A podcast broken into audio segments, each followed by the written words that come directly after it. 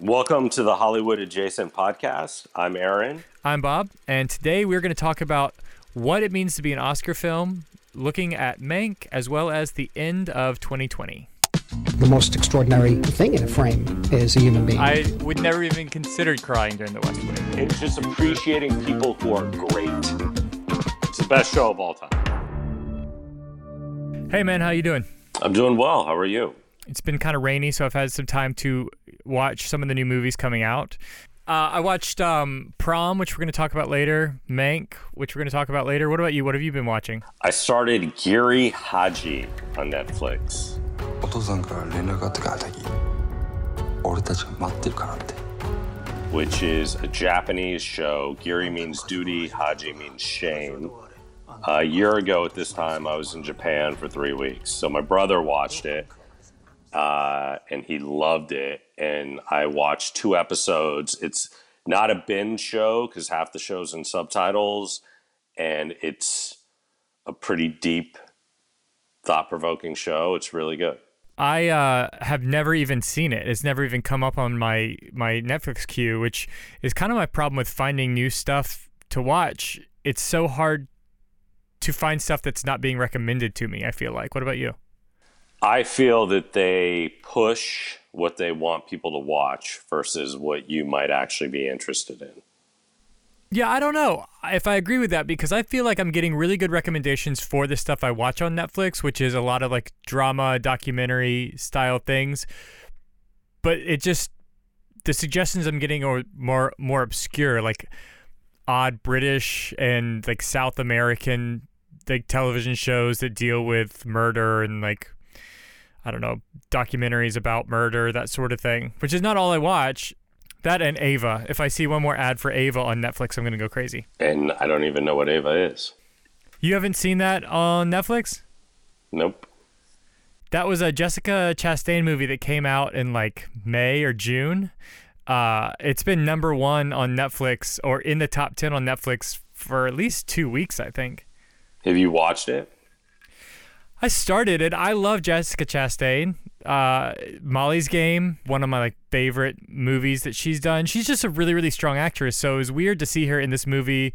It's her and John Malkovich and Colin Farrell's in it.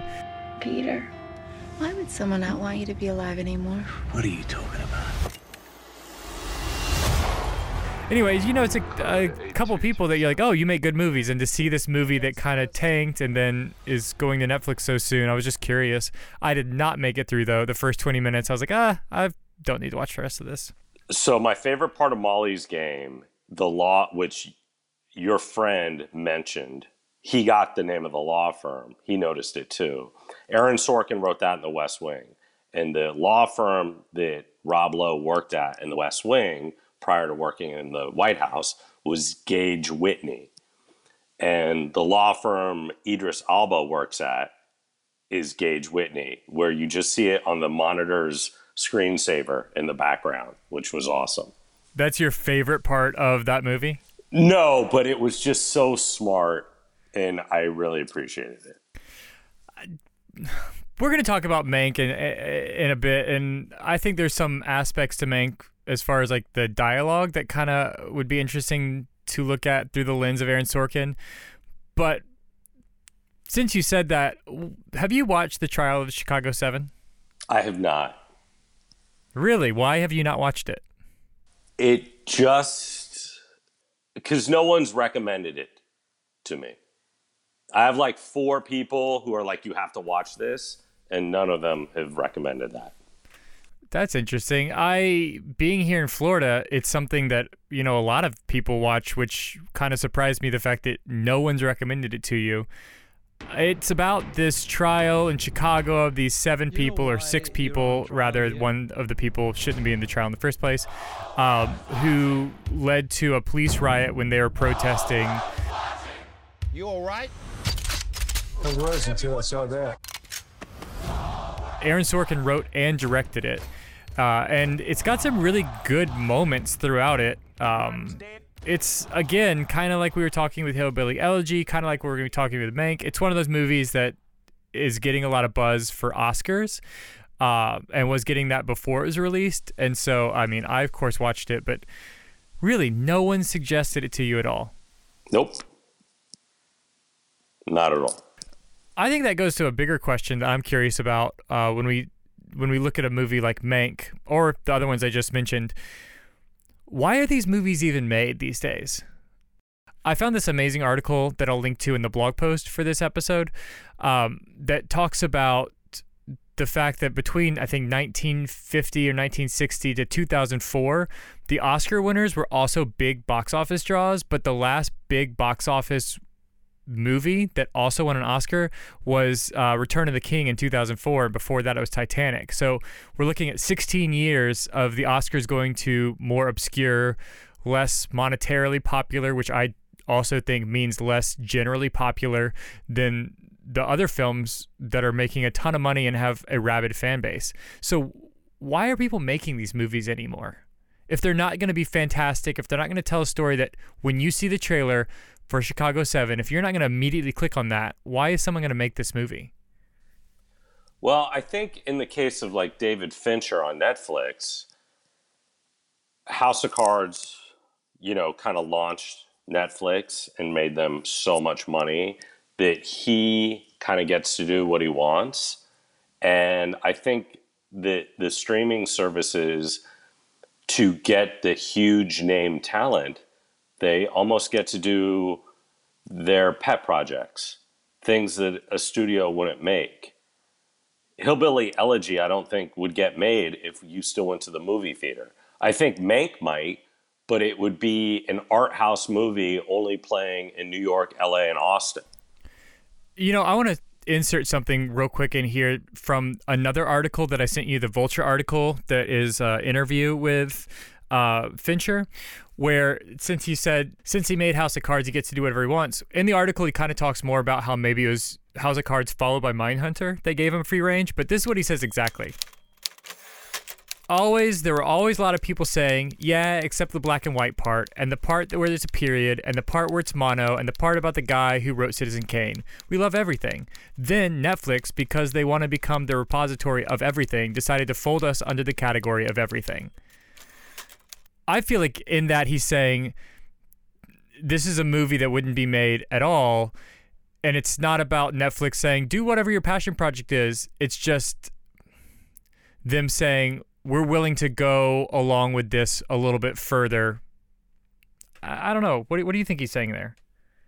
I think it's really difficult for these great filmmakers to go along with the change of times. And he may think that, but the only reason it's getting made is because he's a huge name. Like Soderbergh is trying different things, shot something on an iPhone. You know, David Fincher would never do that. David Fincher probably won't take a picture with an iPhone. Yeah. I think the rest of I think the rest of that Vulture article would speak to exactly what you're saying that he feels dated when he talks about things, the way he talks about movies. It's kind of the way Christopher Nolan talks about movies. Mm-hmm. They feel out of touch with things. You watched the Soderbergh film uh, with Meryl Streep on HBO Max. Let them all talk.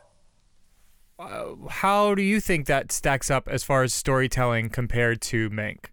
I thought Let Them All Talk was awesome. I thought Lucas Hedges was great. And I thought Gemma Chan, I didn't know who she was, and I thought she was brilliant. In this film, I never knew what was going to happen next.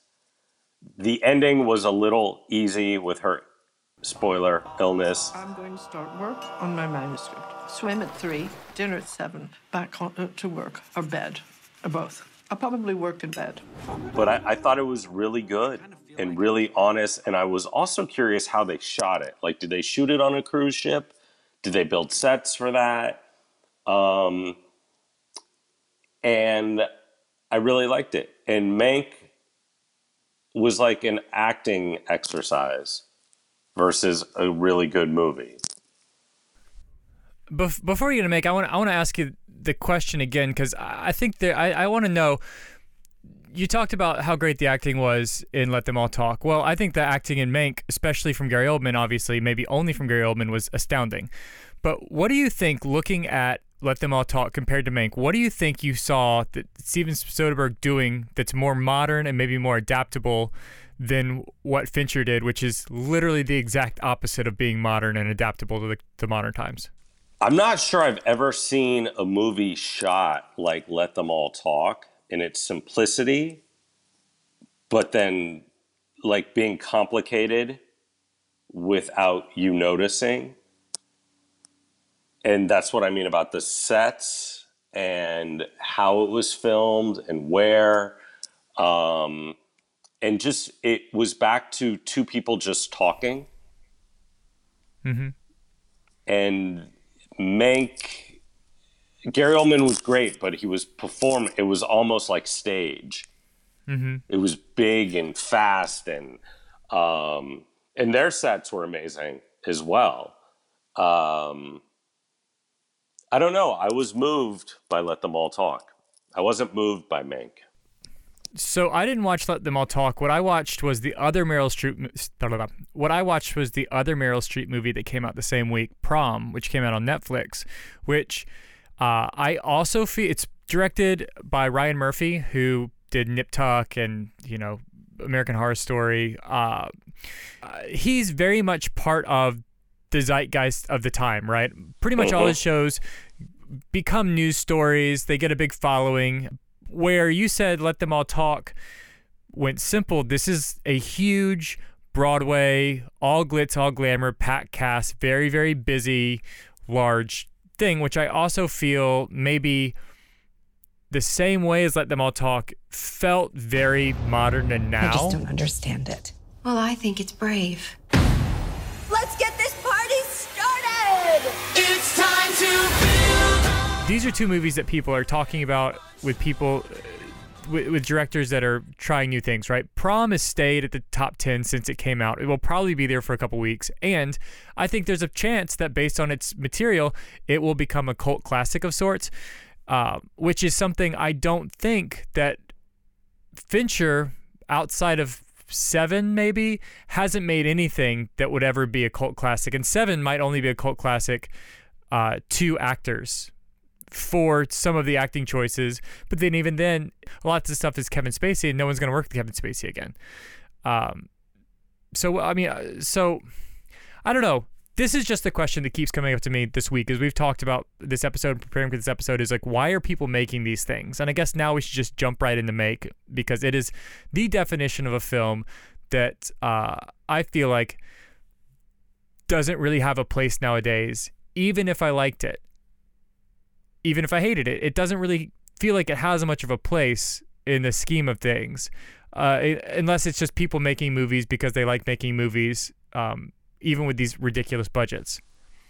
I think they're just making things to put them out, and it doesn't matter if they're great or not great, and if they're if people watch them for a week and then they're gone. They just need content, I think, and new content. And look at this; it's flashy over here. It's brand new and back in the day, you know, they had a movie and it launched and then it got a second career. You know, so many movies pre streaming weren't successful. And then they found a second life and, you know, released to home. Um, and people watch it 20 years later. And th- no one's going to watch Mank in 20 years unless you're studying Gary Oldman as an actor. Yeah, I agree with that. So I just go back. If they're just making content, why even care about Fincher? If his name isn't actually going to drive tons and tons of eyeballs to the screen, which is in that Vulture article I mentioned, he said that that's the problem with Mindhunter, that the budget was way too big for the size of the audience. I can only imagine the same can be said about Mank. Mm-hmm. Why do they care? I mean, what? Who cares? What producer really cares about having an Oscar these days, as opposed to making a 300 400 million dollar movie i wonder when their contracts are up and if we'll see a change in that and eventually netflix will have to start caring about the bottom line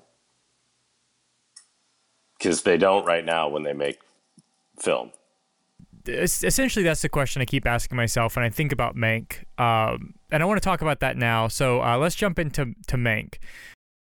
Mank, for those of you guys who don't know, it is a movie about the writer of Citizen Kane.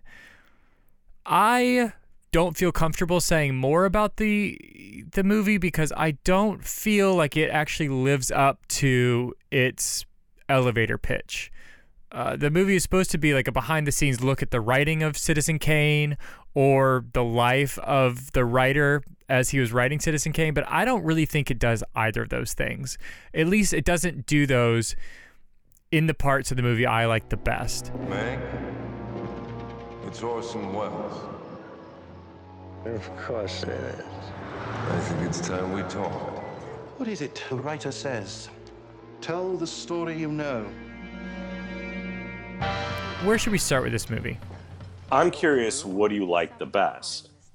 I think th- the middle. I think from about the the Mayer uh, monologue where he walks through the studio talking about what movies are and what's great Mhm. about the movies, to Gary Oldman getting drunk at the uh, Hearst Castle and uh, delivering Great a scene. long soliloquy. The middle there, that is the movie. That is also, like you were mentioning as we were preparing for this, that's kind of just a Gary Oldman monologue. There are other people that say stuff, but it's just Gary Oldman with really long tracks of dialogue in the middle. And I think he carries this entire movie because he is such an interesting character and he does such a good job portraying that. I think that's something to do with the script. I don't think it's very much to do with the directing, which, uh, as we discuss this more, uh, I will uh, break apart further because I feel like this was not a directed movie as much as a uh, collage of his favorite 50s scenes put together. Um, but I think the middle part of the movie was fantastic. What about you? What did you like about it? I feel the same way. That it was really hard to get into the movie. It was strange. You, it was different. You're like, what's going on? Um, I did like they did a really good job of drawing the parallels, be politically from that time to now of disinformation, confusing voters, playing on voters' fears, which you know they obviously did on purpose, and it was a little over the head, but pretty well done. Let me say something about that real quick. In the Vulture article, uh, Fincher goes into detail. So he wrote this. He wrote this screenplay with his dad. His dad wrote the screenplay, and Fincher worked on rewrites with him. They started writing this in like '97 or '96. This was the only screenplay his dad ever worked on because his dad died in 2003. As of 2003, they could not get it made. Uh, and the whole plot line of Upton Sinclair was very debatable if it should stay in between the son and father. Uh, Fincher saying it should go out, and his dad saying it was really important to stay in. They couldn't get it made. And then when they returned to it after Mindhunter, all this fake news stuff was prevalent. And so Fincher essentially picked up the script and was like, oh, this is important now. It was not then. And they started uh, trying to get it produced again. So the fact that you brought that up and when I brought that up, if like I said, it felt like you said, it felt so topical, but that was never the intention of what it was supposed to be. It was just supposed to be a chronicle of this guy's life, and that happened during it. But they didn't show any of the writing. They showed him getting drunk and then finishing the script. You're like, okay. Um, yeah. Are you ever going to go back to watch it again? And this goes back to something I said last week. The great Oscar films, not only, you know, d- I don't necessarily mean a winner, but the great films you can rewatch. And these films, there's no way you're rewatching them. What's the most recent Oscar-winning film that you that you go back to rewatch on a somewhat regular basis, at least once a year, let's say? Silence of the Lambs. Nothing more recent than that, because that that was 97, 94 or something. 90, 90 earlier, like 90, 91. So nothing more recent than that. You don't go back and watch. I think There Will Be Blood is one of the best movies ever, and I don't think it won the Oscar, did it? Uh, I believe if it didn't win the Oscar for Best Picture, it definitely won Oscar for he did Best Actor, yeah, and maybe Best Director. Um, but that might have come out the same year as The Master. I'm not sure. I've gone back to watch that. I've gone back to watch The Departed a bunch. I love The oh, Departed. I've seen The Departed a hundred times. Amazing. But Shape of Water, No Country for Old Men, Nope, nope. outside of like the random acting, like view to be like, what? How good was the acting? What did they do? I haven't gone back to any of these films. Uh, They, Mhm. they, they, they tell the story and it's over. Even The Shape of Water told a really interesting story in a unique way, but it didn't mean anything to me. No, it was just art. It was art, Shape of Water. Did I like it? I don't know. Was it artistic and beautiful? Yeah, it was like walking through a museum. But I haven't gone back to watch it. Do you think Mank was art? No, I don't. Uh, I thought it was a really good movie, and I am a huge David Fincher fan. Um, it just, I didn't think it was great. But again, I don't know.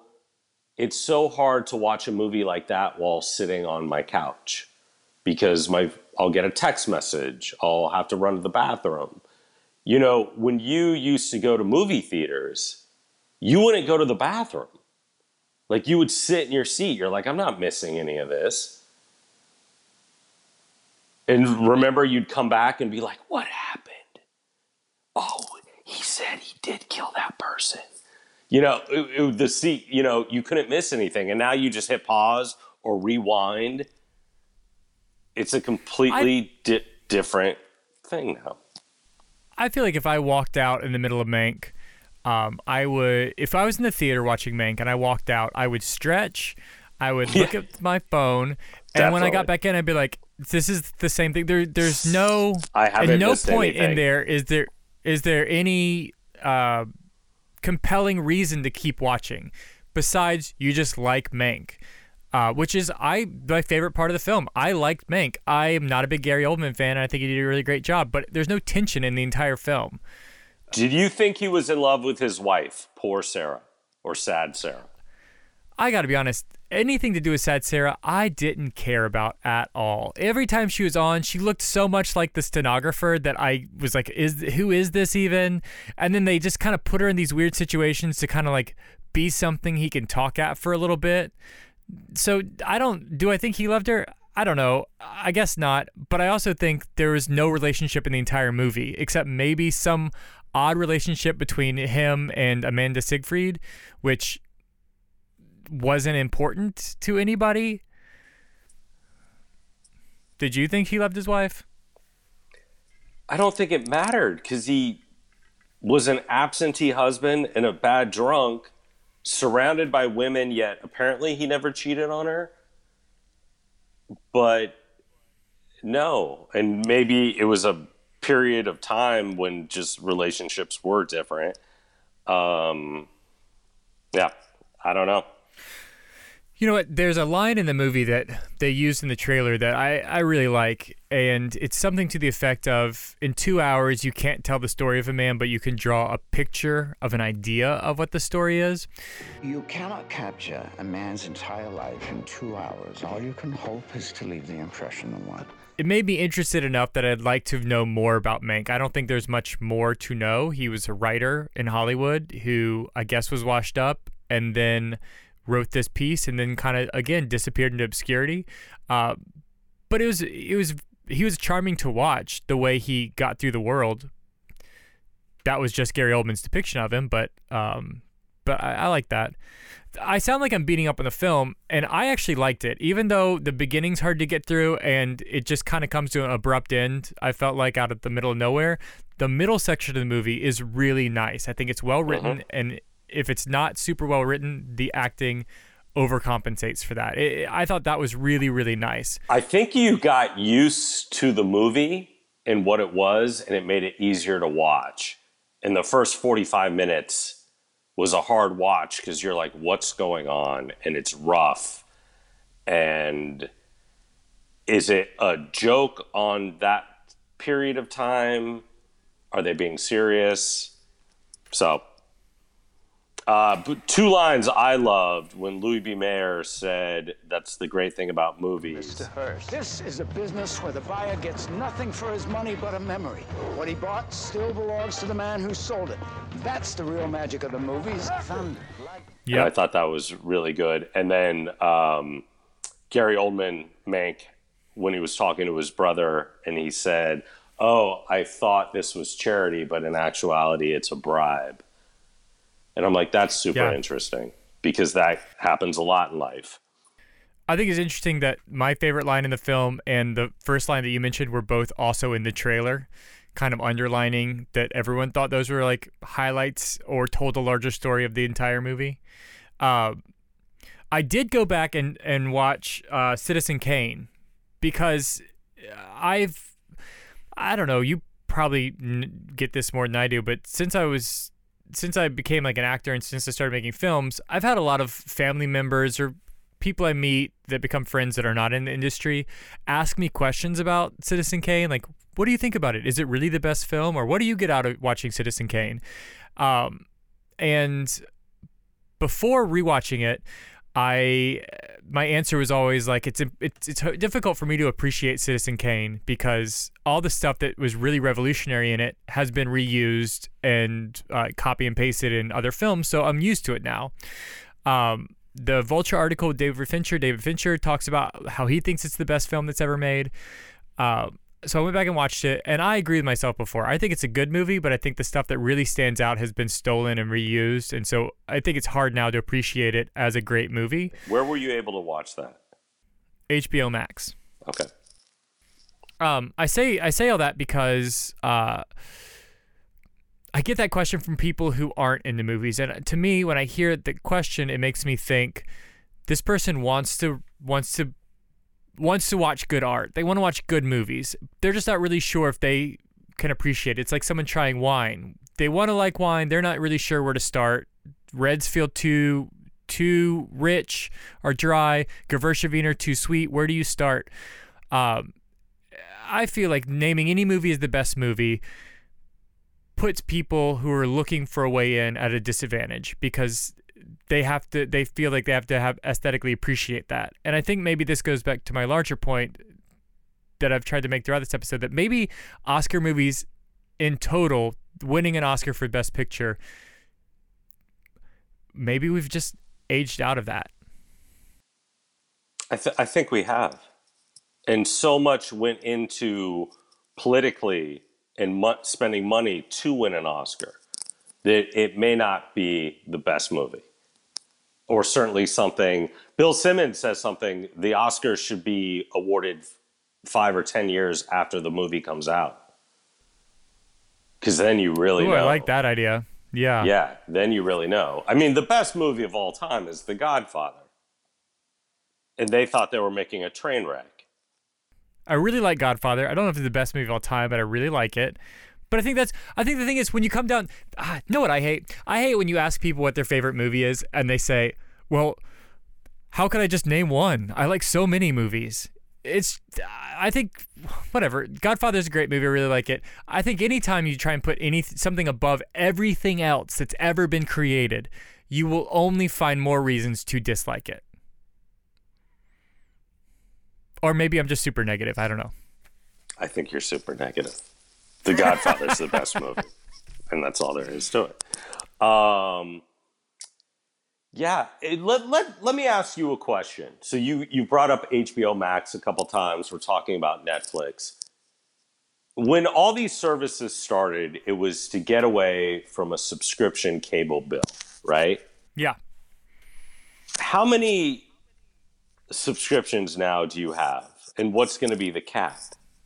So I had this conversation with uh, my wife Jade um, just like the other day. So in the 90s, when you got a cable subscription for like 80 bucks and you got 400 channels, the kind of mantra was, I don't need 400 channels for 80 bucks. I need the 12 channels I watch for 20 bucks, right?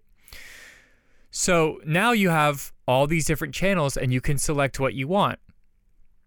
It's going to be more expensive though. Netflix now for me is going to be $17 a month. On top of that, HBO is $15 a month. Uh, Prime is free. Prime is not free. Oh, well, Prime Prime is $10 a month if you don't count the free shipping and all the other benefits you get from Well, you Amazon Prime. pay. Yeah. But I want to say something about Amazon Prime. That's a different business. When we were kids and our parents would open a checking account, they would get a toaster from the bank, right? Amazon Prime, that's what they do. They're like, sign up for Amazon Prime and we'll give you the marvelous Mrs. Maisel. It's a benefit of getting their overnight shipping and those products. Yeah, I agree with that to a point, but I don't really love anything on Prime. Like every Prime exclusives very rarely pique my interest or make me want to watch again. If I didn't have Prime, I would my life without watching the marvelous Mrs. Uh, Maisel would be just fine. Um, I signed up for Prime for the shipping. You know what I mean? So I don't Everyone know. I think does, it is kind of like a think. value add. Yeah, I think it's kind of like a value add. Yeah, that's what I'm saying. It's a it's an interesting business model. How many how many streaming services are you willing to sign up for? That's the thing. Like, not many. I have Netflix and Amazon and HBO Max, but everyone I know who has CBS Access says it's great. Like, the new Star Trek is apparently unbelievable. I'm not going to get it, I'm not going to pay for it. Uh, I know I get Apple TV for free for a week, and I hear the morning show's great. I want to watch the Beastie Boys documentary. I still don't have it. Now, as they continue to purchase films, I might get it. But like they bought the Tom Hanks movie about the warship, and that's a movie in the theater I would have gone and seen. Uh huh. But I haven't paid, you know, the 11 bucks to Apple to get it. You know, one of the things that stands in my way of subscribing to all these different things, we watched the morning show. We had Apple TV just long enough to watch the morning show. When I sit down to watch TV at night now, I'll spend 30, 40 minutes just flipping through trying to see something else to watch. And I think in the back of my Mhm. head, the last thing I want is another channel to flip through for another 20, 30 minutes of trying to figure out what there is. HBO Max has a lot of stuff it's nothing that I'm like dying to see, and so it's just kind of the same thing. I wa- I flip through the channels until my my mind and my body are like, just give up. Just whatever you click on next, that's going to be the best thing because you've tried it all. And Netflix, every time I go through it, I want to rewatch old movies. I want to rewatch uh, Cuckoo's Nest, One Flew Over the Cuckoo's Nest. Um, I want to rewatch There Will Be Blood. I want to watch The Social Dilemma, which I haven't watched, which I hear is great. But you don't. It all, it's almost like we need a second pandemic for me to watch all these things. Oh. So this is the last episode we're going to release this year. Real quick, what's your number one or number one and two thing to watch that you watched this year? I think Chernobyl. Ugh, I'd completely forgotten about that. I'd completely forgotten about that. I'm pleased to report that the situation in Chernobyl is stable. In terms of radiation, I'm told it's the equivalent of a chest x ray. No, Chernobyl is on fire. And every atom of uranium is like a bullet, penetrating everything in its path. It's only six episodes, and I want to rewatch it. I thought it was great. In part, I remember when that was happening. I remember how angry my father was, talking about how so many people were going to die and it was all being covered up. And I just thought it was brilliant. Yeah.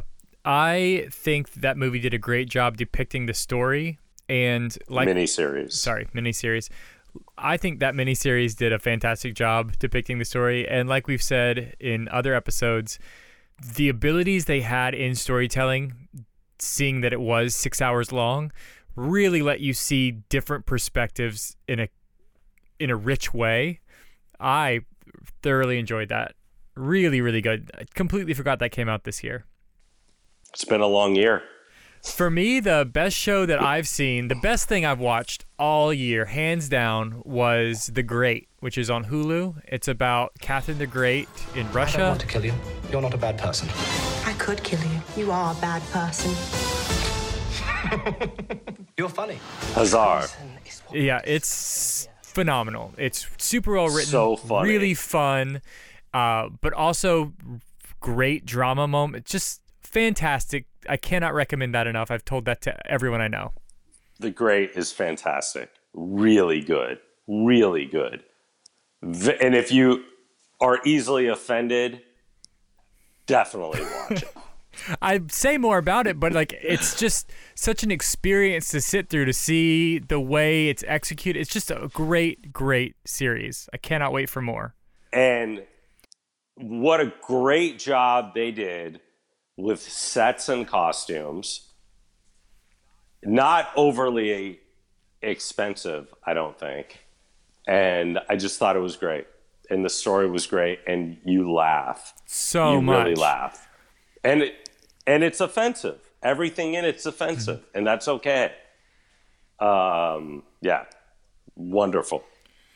All right, before we go, do you have anything else to get off your chest about the 2020 movie or television series season? Uh, I'll tell you this real quickly. A friend of mine is going to Texas for the holidays, and their family, you can rent out an entire movie theater for 20 people um, for $150. So they're going to watch Wonder Woman in the theater, in a closed theater, for their whole family, which will be like 10 people in the theater, which I think is pretty fun and interesting. I think it's exciting that you think that's exciting. I don't know. It, it just feels like transgressive to me. It feels like, well, we can't do the actual movie experience, so we're going to do this movie experience instead. Well, I think it's funny that they think somebody thinks $150 is going to matter to one of these companies. It's kind of like Eddie Murphy and Raw or Delirious when Johnny Carson's wife had the job uh, working at, at, the boutique, and she's like, "Here, Johnny, I made sixty dollars last week, so now we have three hundred million and sixty dollars." like the debt, like they lost a billion dollars last year. Like making 150 bucks isn't going to help. Okay. Well, I wish everyone happy, healthy holidays. Watch some good stuff. Watch some good stuff. We'll see you next time on Hollywood Adjacent.